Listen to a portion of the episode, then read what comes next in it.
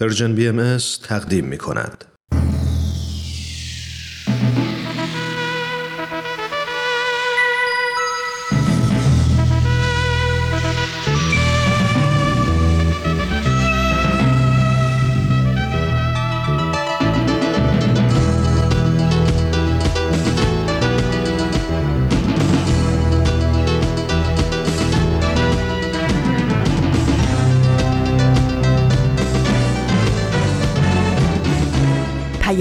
دوست، برنامه‌ای برای تفاهم و پیوند دلها.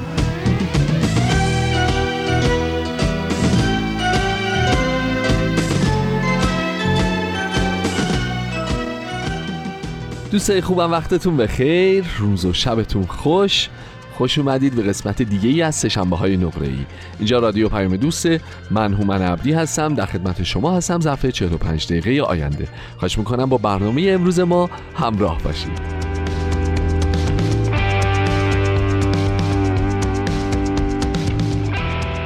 حالتون چطوره؟ امیدوارم که خوب و خوش باشید، هفته بسیار خوبی رو پشت سر گذاشته باشید و امیدوارم که اوضاع بر وفق مرادتون باشه.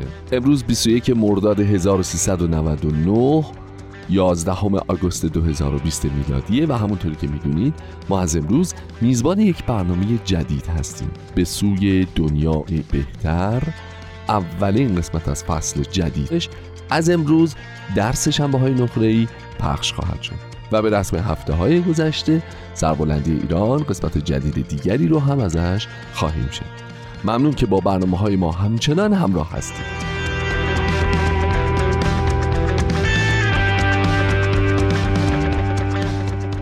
دوستان عزیز، میدونید که ما در سیصد و شصت و پنج روز سال وقتی تقویم ها رو ورق میزنیم، مناسبت ها و اتفاق های مختلفی همینطوری میاد و میره و ما باهاش درگیر هستیم.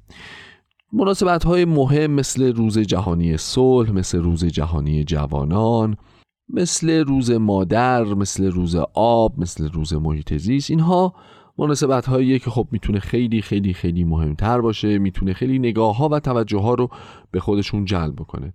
ولی حتما شما بهتر از من میدونید که ما یه عالمه مناسبت دیگه هم داریم، یه عالمه نامگذاری های دیگه هم داریم، یه عالمه روزهای دیگه هم تو تقویم ملل مختلف جهان داریم، تو تقویم های بین المللی داریم و از اونجایی که دنیا واقعا تبدیل به یه دهکده جهانی شده و هر اتفاقی تو یه گوشه این دنیا باعث میشه همه ازش مطلع بشن، خبردار بشن، باهاش همراهی بکنن و سعی بکنن که اون رو یا تو شهر و دیار خودشون پیاده سازی بکنن یا ترجیح میدن که مثلا به نوعی اون رو بومی سازی شده در واقع اجرا بکنن یا گرامی بدارن.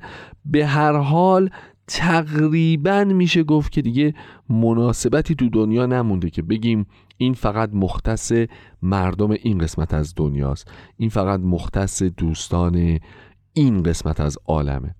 در واقع انگار همه ما توی یه دهکده جهانی دور همیم و هر اتفاقی چهار تا خونه بالاتر بیفته ما هم خبر داریم و میدونیم که ما هم میتونیم یه همچین اتفاقی رو رقم بزنیم یا نه. همه اینا رو گفتم که بگم که ما در واقع شاید بعضی از این مناسبت ها رو ندونیم که ریشش چیه، تاریخچش چی بوده و به چه دلیلی به وجود اومده. شاید هم مهم باشه، شاید هم مهم نباشه، ولی یه چیزی میون مهمه که مشخصاً همه این مناسبت های ویژه میخوان توجه ما رو نسبت به یه قضیه بیشتر از قبل جلب بکنن، میخوان یه چیزی رو پررنگ تر کنن تو زندگی ما، میخوان یک موضوعی رو بیشتر مورد دقت ما قرار بدیم، راجبش صحبت بکنیم و آستین همت بزنیم بالا و ببینیم که آیا در موردش میتونیم کاری انجام بدیم، میتونیم مثمر ثمر باشیم و میتونیم اگر که به درستی و به خوبی در دنیا در موردش اتفاقات پیش نمیاد و پیش نمیره، ما آیا میتونیم کار جدیدی شکل بدیم، سامان بدیم یا نه. فکر کنم فکر میکنم که امروز رو هم میتونیم یه همچین روزی تلقی بکنیم و مناسبت امروز رو که در بعضی از کشورها بهش توجه خیلی زیادی میشه و در بعضی از کشورهای دیگه نه، برداشت دیگه ای ازش بکنیم و یه مقدار جدیتر بهش نگاه بکنیم و ببینیم که آیا واقعاً فقط ما در این روز قراره که به فیل ها فکر بکنیم یا نه میتونیم به چیزهای دیگه هم فکر بکنیم. درست فهمیدید؟ امروز بنا به روایاتی میگن که روز فیله، نامگذاری شده به نام این حیوان عجیب و بزرگ. نمیدونم تا حالا براتون پیش اومده یک فیل رو از نزدیک ببینید یا نه، ولی خب تجربه واقعا متفاوتیه. ولی به نظر من اینکه فیل ها چطور الان نسلشون داره نابود میشه، دارن منقرض میشن، چطور انسان ها بیرحمانه دارن اونها رو میکشن، قاچاق میکنن آجشون رو و نسلشون رو در آستانه انقراض قرار دادن، میدونم که همتون میدونید، میدونم که دغدغه ذهنی همتونه، ولی ما امروز میخوایم به یه نکته دیگری راجع به این قضیه فکر بکنیم و بپردازیم. باشد که اول برنامه به سوی دنیای بهتر اولین قسمت آن را بشنویم و بعد از آن پس از چندی گفتگو به سراغ برنامه بعدی خود سربلندی ایران رویم. آه چه ادبیاتی! خواهش میکنم بفرمایید.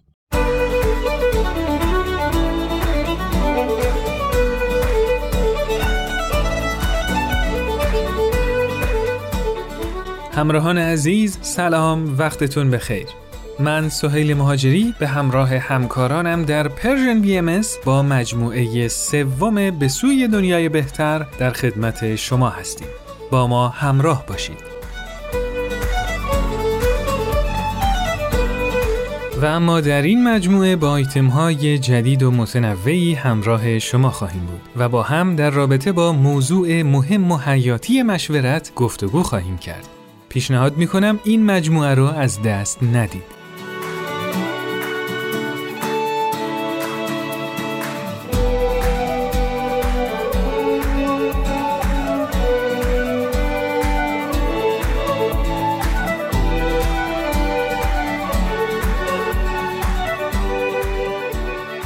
ما آدما خودمونو سرور و اشرف مخلوقات میدونیم و با اکتشافات و اختراعاتی که انجام دادیم تبدیل شدیم به قوی ترین جاندار روی زمین. اما جالبه که بدونید ما تو تمام مدتی که روی این کره خاکی زندگی کردیم از یه همچین جایگاهی بهره مند نبودیم.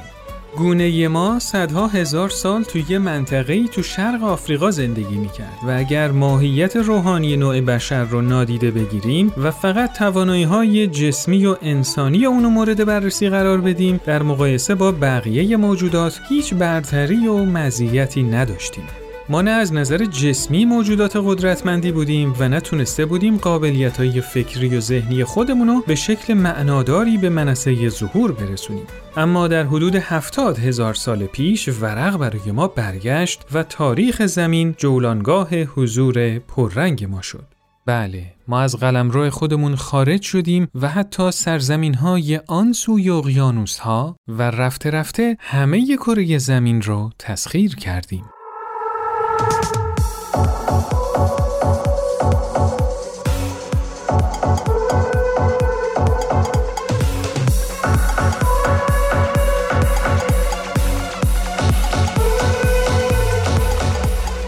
ما آدما هفتاد هزار ساله که به صورت گسترده با هم کار میکنیم و در نتیجه همین همکاری و تعاون به پیشرفت‌های قابل ملاحظه‌ای دست پیدا کردیم.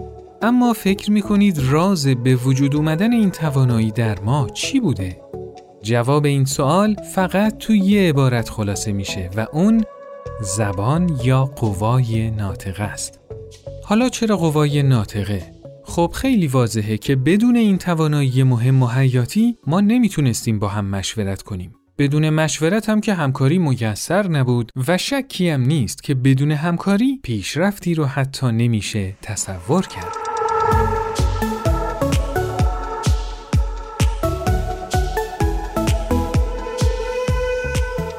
بله، توانایی مشورت کردن که همراه قوای ناطقه به اون دست پیدا کردیم شاید مهمترین کلید پیشرفت ما انسان‌ها باشه که هنوزم میتونه نقش مؤثری در جوامع انسانی ایفا کنه.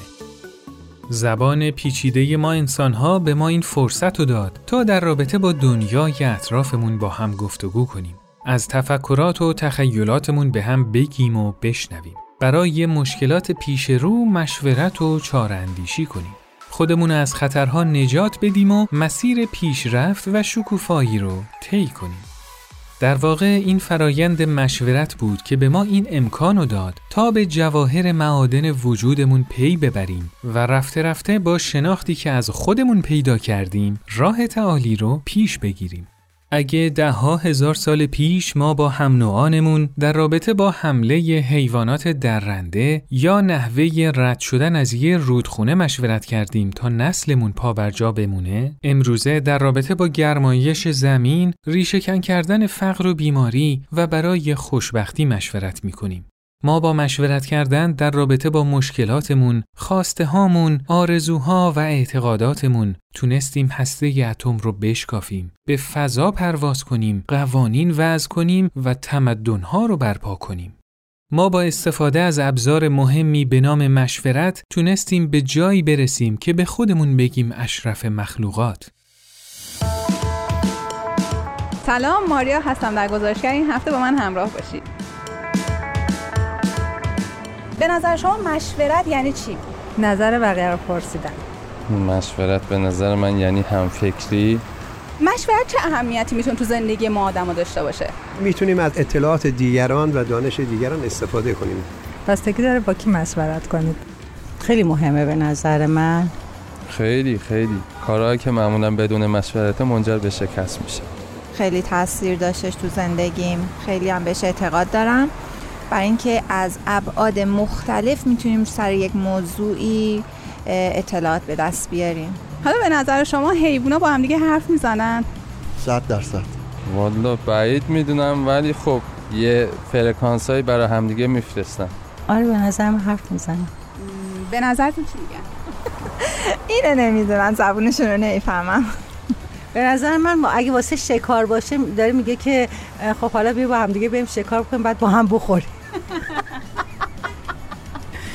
شما تو زندگیتون با خانواده یا کلا با دوستاتون چقدر به مشورت اهمیت میدید؟ خیلی زیاد. من خودم هیچی، صفر. چون هر کاری خودم بخوام انجام میدم. خیلی با بقیه مشورت میکنم ولی آخرش هر کاری بخوام میکنم. من خیلی هر کاری داشته باشم با دوستان مشورت میکنم، ازشون کمک میخوام. اگه ما آدم با هم مشورت نمی‌کنیم به نظرتون دنیا چه شکلی میشد؟ شکست زیاد بودش به نظر من. نمیتونم تصور کنم که چطور میشد. پر از شکست‌های خیلی تلخ. اگر مشورت می‌کردیم بهتر، ولی مشورت نمی‌کنن. صحبتشو انجام میدن ولی صادق نیستن. بعدش دیگه میان بیرون، اون مشورتشون از بین میره، اون حرفایی که زدن اصلا پوچ میشه. مهمترین موضوعی که راجبش مشورت کردید چی بوده؟ در مورد فکر واقعا واقعتش هر کاری بگم خودم انجام دادم دیگه. مهاجرت، بیزینس، در مورد ازدواج بچه‌هام بوده. حالا از مشورتی گرفتی راضی بودی؟ صد درصد. بله صد درصد. خیلی راضی بودم. حتی بعدم بوده بازم راضی بودم چون هر کاری خودم بخوام انجام میدم. بله راضی بودم. ممنون از اینکه با ما همراه بودید. دانشمندا تو بررسی‌هاشون در ساختار مغز انسان از صدها هزار سال پیش تا الان تفاوت قابل توجهی پیدا نکردن. اما یه جهش ساده تو هفتاد هزار سال پیش که تو مغز انسان رخ داد، شرایط رو به کلی تغییر داد. ما تونستیم با زبانی پیچیده با هم صحبت کنیم. یعنی این که ما این توانایی رو پیدا کردیم که از آواهای متنوع‌تری استفاده کنیم و اون آواها رو با هم ترکیب کنیم. اون وقت بود که تونستیم کلمات بیشتری واسه مفاهیم مختلف بسازیم و فکر خودمونو با دیگران در میون بذاریم. همین جهش کوچیک تو مغز ما باعث شد تا مسیر تاریخ تغییر کنه.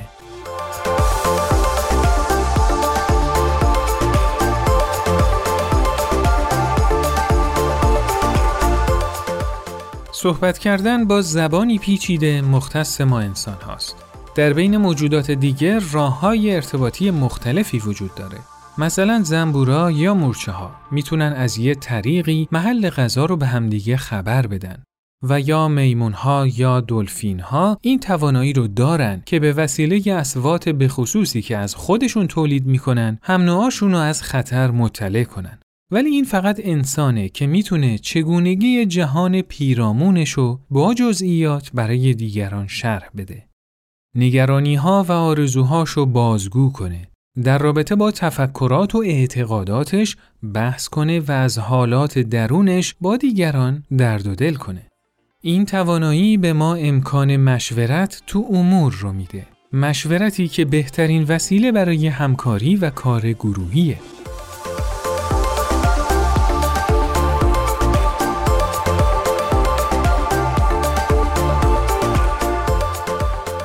بله، ما با داشتن یه ابزار سودمند به نام مشورت تونستیم قله‌های پیشرفت رو فتح کنیم، تمدن‌ها رو بسازیم و به رموز هستی آگاهی پیدا کنیم. اگه مشورت نمی کردیم، احتمالاً هنوز تو کنج یه غار از ترس حمله حیوانای درنده داشتیم می‌لرزیدیم. کارای بزرگی که در طول تاریخ انجام دادیم بدون همکاری میسر نبود و هیچ همکاری مستمر و مؤثری برای بشر قابل تصور نیست، مگر اینکه با توافق جمعی حاصل از فرایند مشورت باشه. پس فکر میکنم خیلی مفیده که در ارتباط با این ابزار سودمند که تو دست بشریت قرار داره بیشتر تحقیق کنیم، سازوکارش رو بهتر بشناسیم و راه‌هایی پیدا کنیم که از اون تو زندگیمون بیشتر و مؤثرتر از قبل استفاده کنیم.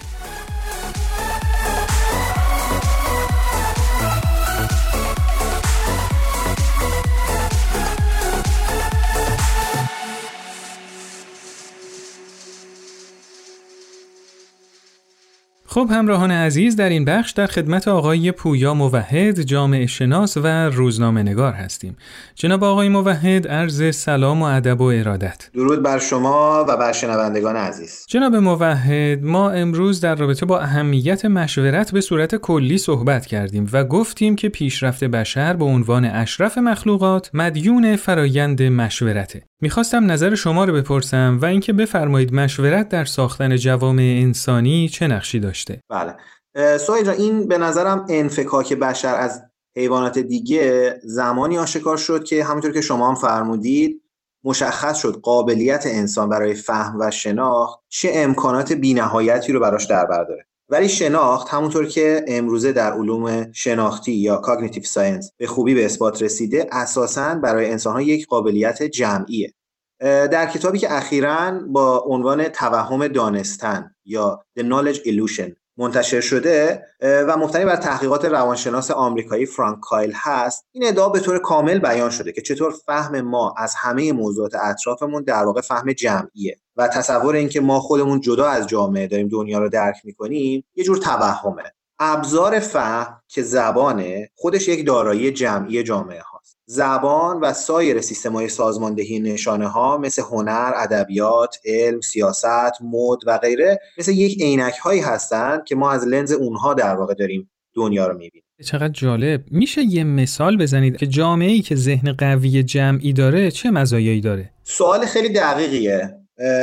سهیل جان، این من فکر میکنم که شاید یه مثال خوبی که بتونیم بزنیم مثال مد باشه. خیلی وقتا ما تصور میکنیم که لباس هامون رو در واقع داریم بر اساس سلیقه شخصی خودمون انتخاب میکنیم. به نظر من این یه نمونه ای از توهم شناخته. ما خودمون میتونیم ببینیم که مد به عنوان یک سیستم خیلی قدرتمند سازماندهی نشانه ها چقدر عمیق میتونه این سلیقه شخصی ما رو تغییر بده. مثلا یه عینکی که امروز چشم کسی تو خیابون می‌بینیم و به نظرمون خیلی قشنگ میاد، یه سال قبل یا یه سال بعد به نظرمون خیلی قدیمی یا خیلی نافرم.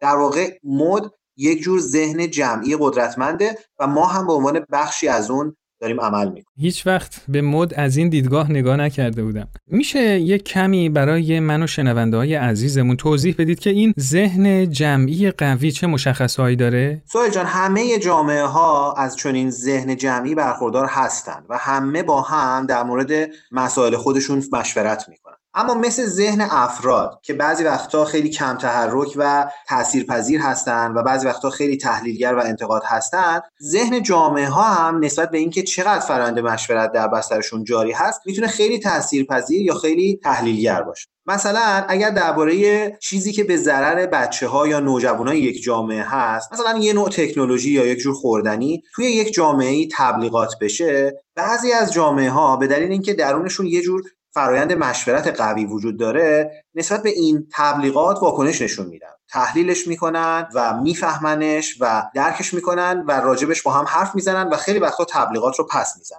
اما یک جامعه دیگه که در اون مشورت درون جامعه تسلیم رسانه ها شده، در مقابل چون این تبلیغاتی ممکنه نتونه مقاومت کنه. طبیعتاً از چنین جامعه‌ای خیلی راحت میشه بهره کشی کرد، همونطور که از آدمی که اهل فکر و نقد نیست میشه راحت بهره کشی کرد. یعنی همونطور که الان در دنیای امروزمون میبینیم خیلی ها درگیر این مسئله هستن. بله دقیقاً. و اما آخرین سوال من، لطفاً به ما بگید که چه راهکارهایی وجود داره که فرایند مشورت تو جامعه تقویت بشه و کمک بشه جامعه فهم جمعی قوی‌تری پیدا کنه. البته ببخشید قبل از این که جواب این سوالو بفرمایید ازتون خواهش میکنم حتماً به راهکارهایی هم اشاره کنید که ما و شنوندگانمون فارغ از هر جایگاهی که در مناسبات اجتماعی داریم به عنوان یک فرد، چطوری بگم، فردی که نقشایی مثل پدر و مادر، معلم و کارمند و کاسب، دانشجو یا دانش آموز داره، چه راهکارهایی برای کمک به جامعه‌مون تو این زمینه داریم؟ به نظرم تقویت فرایند مشورت یا تفکر جمعی در جامعه ها بستگی به بعضی از صفات و منش‌هایی داره که هم توی فرد هست و هم توی فرهنگ جامعه. مثلا جامعه‌ای که افراد توی اون فروتنی دارن، عادت به شنیدن دیدگاه‌های دیگران رو دارن، تحمل شنیدن نقد رو دارن، سخن مستند میگن، نقادانه میشنون، جبهه‌گیری نمی‌کنن، زیاد میخونن و تبادل نظر میکنن، طبیعتاً در چنین جامعه‌ای فرآیندهای مشورتی خیلی قوی‌تر میشه. به همین ترتیب بعضی از عادتهای جمعی توی جامعه میتونه مشورت رو تقویت کنه. مثلا چیزایی مثل رقابت زدگی، فقدان تعهد به خیر عمومی، دست دسته شدن و طرفداری کردن از گروه‌های مختلف، زنده باد و مرده باد گفتن، تبعیض، تعصب، اینها ساختارهای جمعی هستن که میتونن مانع شکوفایی یک فرآیند مشورتی بشن. به نظرم وقتی ما داریم صحبت میکنیم راجع به این که فرایند مشورت رو در یک جامعه تقویت کنیم، در واقع منظورم این هست که این صفات و منش‌ها رو در افراد و در جامعه تقویت کنیم و این فرهنگ‌ها رو به وجود بیاریم. من امیدوار هستم که برنامه خوب شما قدم مهمی در جهت تقویت این خصوصیت‌ها باشه. خیلی ممنون جناب موحد که وقتتون رو در اختیار ما گذاشتید. از اینکه بنده رو در برنامه خوبتون مشارکت دادید متشکرم. موفق باشید. خدا نگهدار.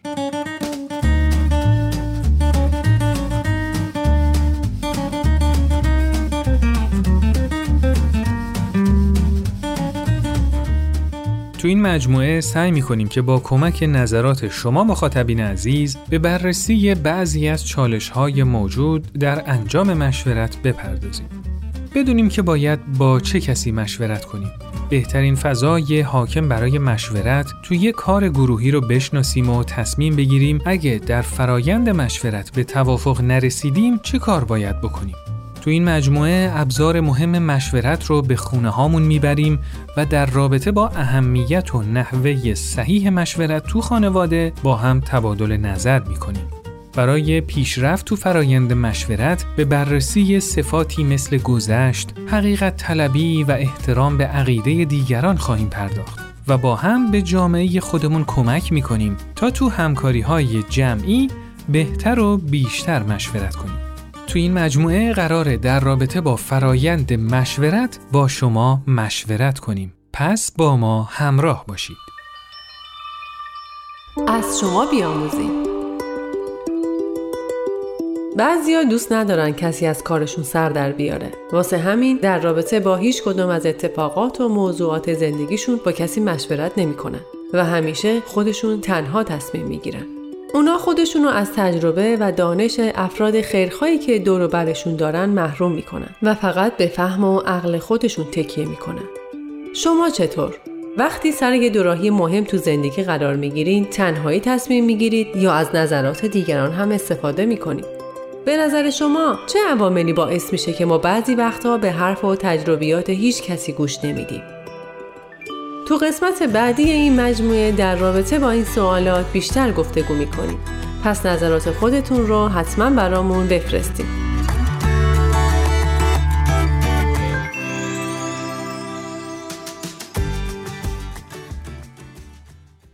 خب دوستای عزیز، اولین قسمت از برناممون به پایان رسید. امیدوارم که از شنیدن اون لذت برده باشید.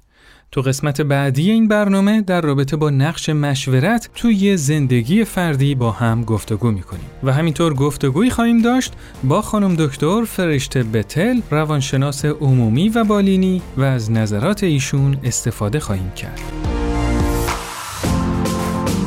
شما میتونید این برنامه را تو هر کدوم از اپلیکیشن های پادکست خان زیر اسم پرژن بیاماس سابسکرایب کنید تا به محض آپلود کردن قسمت جدید با خبر بشید.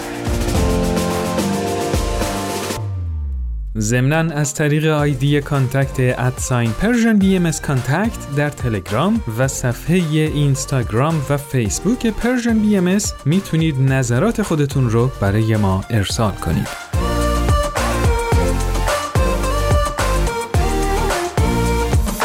راستی یادتون باشه با امتیاز دادنتون به این برنامه به ما کمک بزرگی میکنید. روزهای خوشی رو براتون آرزو میکنیم. شاد و پرتوان باشید.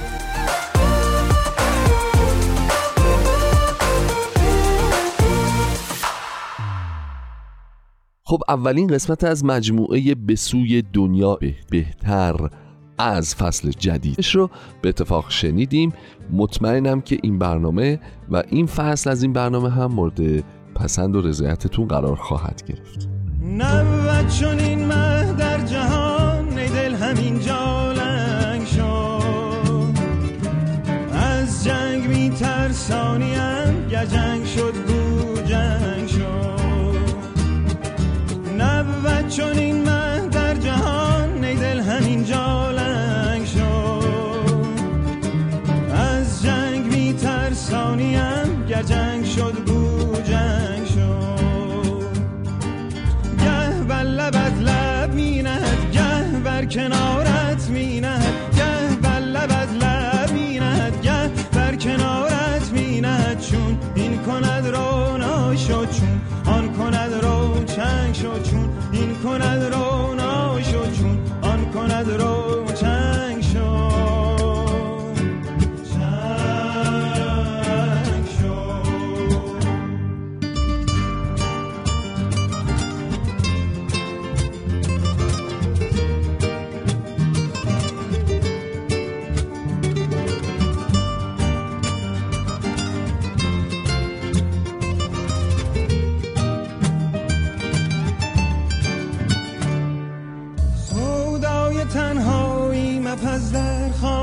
خلوت مخز شد روز عرض عاشقان، پیشا پیشا هنگ شد. میواش همچون ماهیان در بحر آیان و روان، گر یاد خشکی آید از بحر سوی گنگ شد. در عشق جانان جان بده، بی عشق نکشاید گره،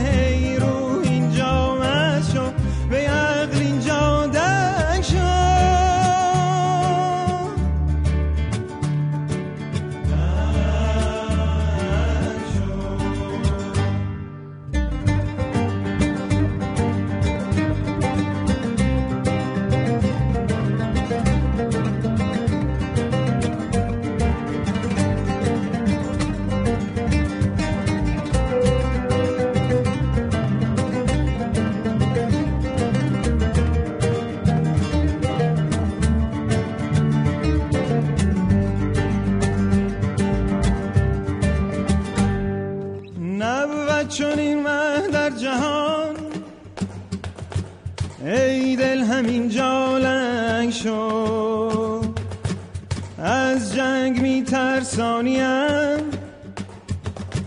گر جنگ شد گو جنگ شد.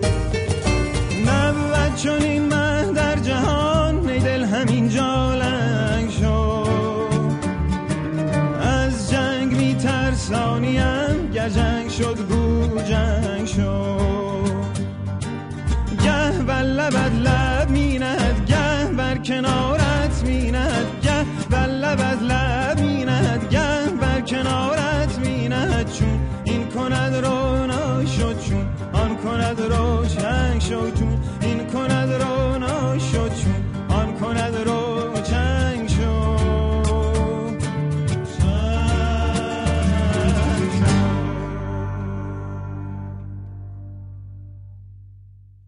همه ما روی کره زمین داریم زندگی میکنیم، همه ما آب و هوا و غذا و مسکن جزو نیازهای اساسی مونه. همه ما آرزو داریم که ای کاش محیط اطرافمون سرسبز باشه، ای کاش این بلاهای طبیعی هیچ وقت پیش نیاد، ای کاش محیط زندگی ما مثل پنجاه شصت سال پیش تمیز بود، انقدر آلودگی های زیست محیطی در ابعاد و شکل های مختلف وجود نداشت، انقدر آبها آلوده نمیشد، انقدر پلاستیک تو منابع طبیعی ریخته نمیشد، دریاها یه جور، آب شدن یخهای قطبی یه جور، نمیدونم سوراخ شدن لایه اوزون رو شما بگیرید تا گازهای گلخانه‌ای، تا ترافیک، تا رفت آمد، تا دود، تا سرب و و و و یعنی اگه بخوایم بحران‌های زیست محیطی رو لیست بکنیم میدونید که انتها نداره.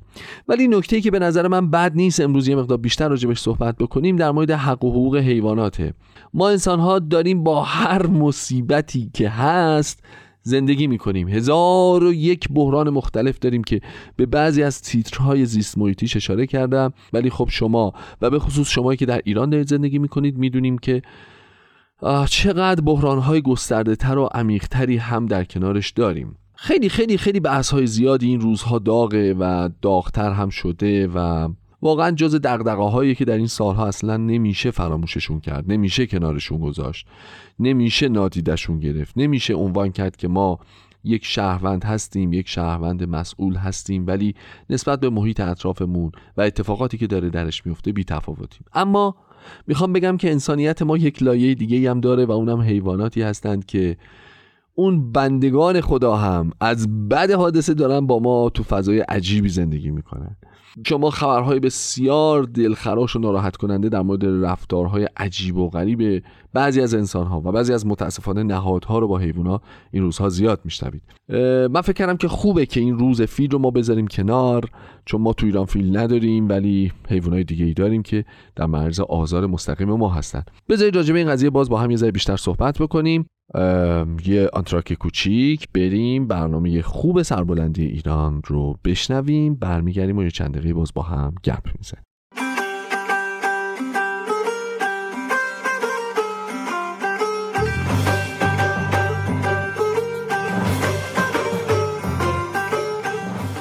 سربلندی ایران.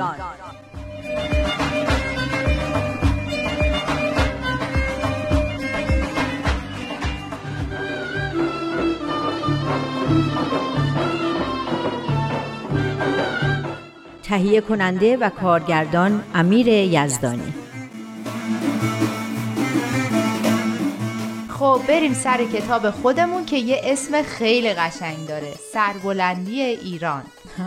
فکر کنم همین جلدش انگار برای تو بس مسخره میکنی منو. نه توش هم خوب بود. اول از تجدد و شرایط تجدد گفته بود که شامل حاکمیت قانون و مردم سالاری و تعلیم و تربیت عمومی و رفاه اجتماعی و توسعه صنایع و فنون و رعایت حقوق بشر و مدارای مذهبی و این چیزا بود. بعدش بعدش بعدش از تساوی حقوق زن و مرد گفته شده بود و از اهمیت پیشرفت و ترقی زنان در پیشرفت کشورها و صلح دنیا به طور کلی. آره بعدش هم از اینکه چطور میشه بر تعصبات غلبه کرد با معاشرت و مراوده و محبت و ترویج علم و دانش که ریشه تعصب رو که جهل و نادونیه میخشکونه. بعدش بذار بعدش خودم بگم. یه اصطلاح جالبی داشت، پایداری نه است... استقامت سازنده. آها. این که این که در مقابل فشار مشکلات ایستادگی کنی و در عین حال به کار سازندگی جامعه مشغول باشی، یعنی یکی خراب میکنه تو هم در مقابلش خراب نکنی، تو بسازی. آفرین، خیلی قشنگ گفتی. حالا بریم سر پیام پنجم از مجموعه پیام‌های سربلندی ایران که پیام‌های شورای حاکمه بین‌المللی بهایی برای ایران. من این پیامو خوندم. گفتم که این پیاما رو از قبل میخونم تا وقتی با هم دربارش حرف میزنیم بهتر بفهمم، اما خیلی چیزاشو نفهمیدم. مثلا چه چیزاییو؟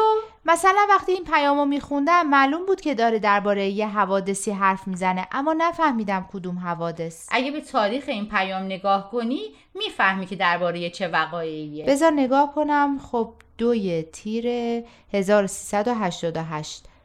آهان درسته، فهمیدم، وقایع سال هشتاد و هشت. آفرین، بایکلا، درسته. پس این که نوشته با حزن و اندوه فراوان از وقوع حوادث اخیر در آن کشور مقدس، منظور وقایع سال هشتاد و هشته. پس این نگرانی از امنیت میلیون ها نفر که نوشته مشغله ذهنی شوراتون بوده مربوط به همین وقایع. دقیقاً.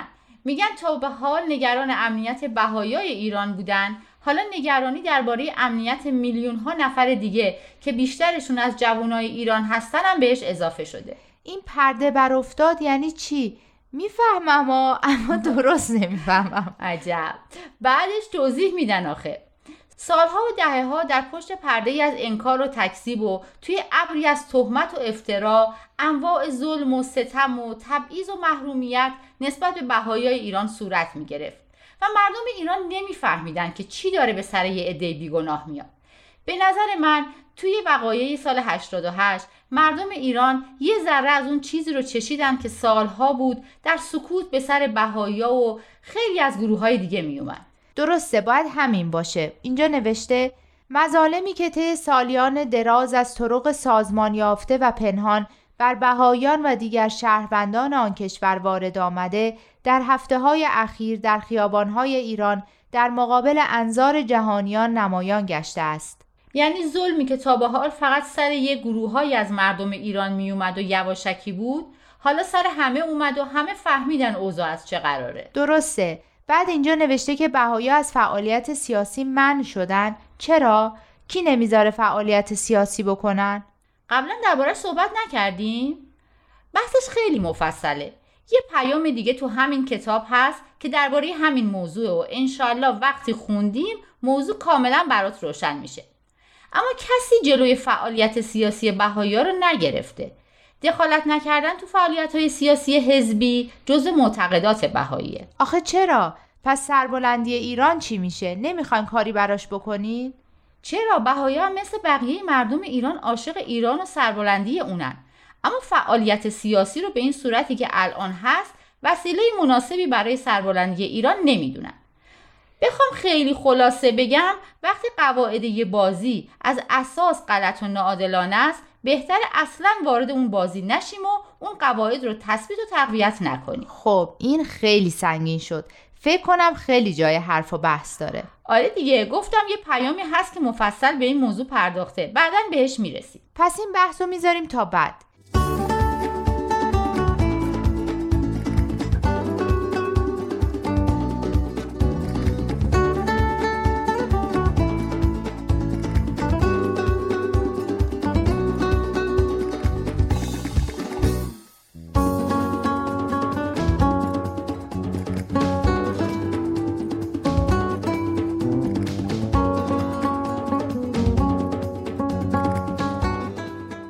خورده درباره این چند خط آخر حرف بزنیم. اینجا که میگه واکنش صحیح در مقابل ظلم نه قبول خواسته های سرکوبگران است و نه پیروی از خوی و منش آنان.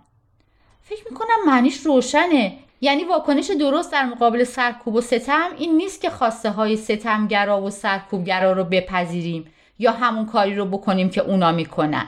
آخه جملهش یه طوریه که انگار دو تا چیز برعکس رو میخواد بگه. اما این هر دوش یکیه، یعنی خواسته های سرکوبگرا رو نپذیریم و مثل اونا رفتار نکنیم. آها، حالا فهمیدم چی میگی. اما واقعا دارن دوتا چیز برعکس رو میگن. معمولا مردم در مقابل ظلم و ستم دوتا کار میکنن، یا اینکه تسلیم سرکوبگرا میشن و هر چی اونا میخوان انجام میدن، یا اینکه با خواسته های اونا مخالفت میکنن و تو این مخالفت درست همون کارایی رو میکنن و همون خشونت و نفرتی رو نشون میدن که ستمگرا نشون میدن. آره درسته، اینو قبول دارم. به این میگن باز تولید خشونت و نفرت. دقیقاً همینطوره که میگی. میگن هیچ کدوم از این کارا واکنش صحیحی نیست. درست به همین علتی که گفتی. چون هر دوش خشونت و سرکوب رو تقویت میکنه. چه با تسلیم، چه با مخالفت خشونت آمیز. پس چیکار کنیم؟ هر کاری که بکنیم که غلطه. نگو محبت و مهربانی کنیم که دیگه واقعا اینجا جاش نیست. هر دوش غلطه چون قواعد این بازی غلطه. باید از این بازی بیرون اومد. چارش رو هم تو همین پیام فرمودن. رفتار منطقی و اخلاقی. چارش خشونت متقابل نیست، سوزوندن و خراب کردن و ناسزا گفتن نیست، اما این به معنی تسلیم شدن هم نیست. خود جمله‌ای که اینجا هست اینهاش کجاست؟ خب خودم خودم میخونم. نفوسی که گرفتار جور و ستم هستند میتوانند با اتکا به قدرتی درونی که روح انسان را از آسیب کینه و نفرت محفوظ می‌دارد و موجب تداوم رفتار منطقی و اخلاقی می‌شود ورای ظلم و عدوان بنگرند و بر آن فائق آیند. فکر کنم دارم کم کم میفهمم قضیه چیه. اینو خیلی قبول دارم که نفرت و کینه خودش آسیبای زیادی به روح و روان آدم میزنه. یعنی داره میگه کینه و نفرت رو وارد ذهنتون نکنین. فکرتون رو از نفرت و انتقامجویی بالاتر ببرین. آفرین. دقیقاً میگن باید بر این احساسات خانمان برافکن که فقط باعث خرابی میشه غلبه کرد. چون ما میخوایم ایران رو بسازیم. نمیخوایم که خرابش کنیم. درسته؟ چیزی که اینجا لازمه پافشردن بر رفتار منطقی و اخلاقیه. اینه که ایرانو میسازه. درسته، فهمیدم. اینجا دیگه رسیدیم به آخر پیام. آخرش همون پیشبینی درخشان برای ایرانه که قبلا هم خوندیم. منظورت این بیان حضرت عبدالبهاست که میفرمایند ایران مرکز انوار گردد، این خاک تابناک شود و این کشور منور گردد. آره همین. این تو اون پیام اولی هم بود. میدونی چرا این بیانو آوردن؟ من که اعتراضی ندارم، خیلی هم به آدم امید میده. من که گاهی وقتا فکر میکنم هیچ وقت اوضاع مملکتمون درست نمیشه. دقیقاً برای همین، برای اینکه ناامید نشیم، برای اینکه به این امید و به این اطمینان به آینده درخشان ایران احتیاج داریم تا بتونیم به تلاشمون برای سربلندی ایران ادامه بدیم و مطمئن باشیم که بالاخره ابرهای سیاه جهل و نادونی کنار میره و نور معرفت و دانایی همه جا رو پر میکنه ان شاء الله. یه چیز دیگه هم هست که اونم امید بخشه. چی چی؟ این که جامعه شما واقعا این کارو کرده و این شدنیه. میبینم که شما واقعا تونستین در مقابل این همه ظلم و فشاری که روتون بوده دچار کینه و نفرت نشین و دست به خشونت نزنین. اگه شماها که بخشی از ملت ایران هستید تونستین، پس کل ملت ایران هم میتونه. دقیقاً درست گفتی. این تجربه یکی از چیزاییه که جامعه بهایی ایران میتونه بعد از صد و شصت هفتاد سال تقدیم مردم ایران بکنه. وقتی بقیه پیامو رو هم بخونیم به چیزای دیگه‌ای هم میرسیم.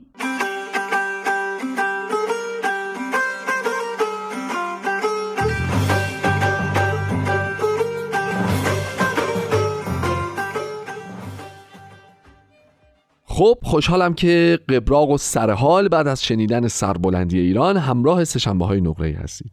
برنامه امروز در واقع میخواست تلاش بکنه که تا از روز فیل این بهره برداری رو بکنه و بگه که اگر که ما فیل نداریم ولی سگ‌های زیادی تو جامعه داریم که واقعا حق و حقوق این بیچاره های زبون بسته داره لگدمال میشه، گربه داریم، پر انواع اقسام پرندگان داریم، شیر و یوز پلنگ داریم و خلاصه هر حیوانی که در محیط اطراف ما هست یه جورایی در مرز خطره، یا بخشی از انسان‌ها دارن میکشنشون، یا شکار بی‌رویه داره پیش میره، یا دارن قاچاق میشن، یا به واسطه سایر آلودگی‌هایی که در محیط اطراف و طبیعت داریم ما در واقع ایجاد میکنیم، اینها رو داریم با انواع و اقسام خطرها مواجه میکنیم.